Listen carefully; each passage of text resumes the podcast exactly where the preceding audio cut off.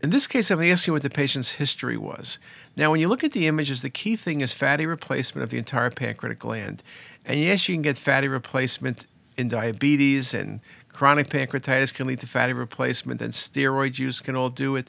But here the entire pancreas is replaced by fat, but you can see where the gland should be and it's perfectly symmetric in size. And this is a beautiful example of fatty infiltration of the pancreas in cystic fibrosis. Just a terrific case.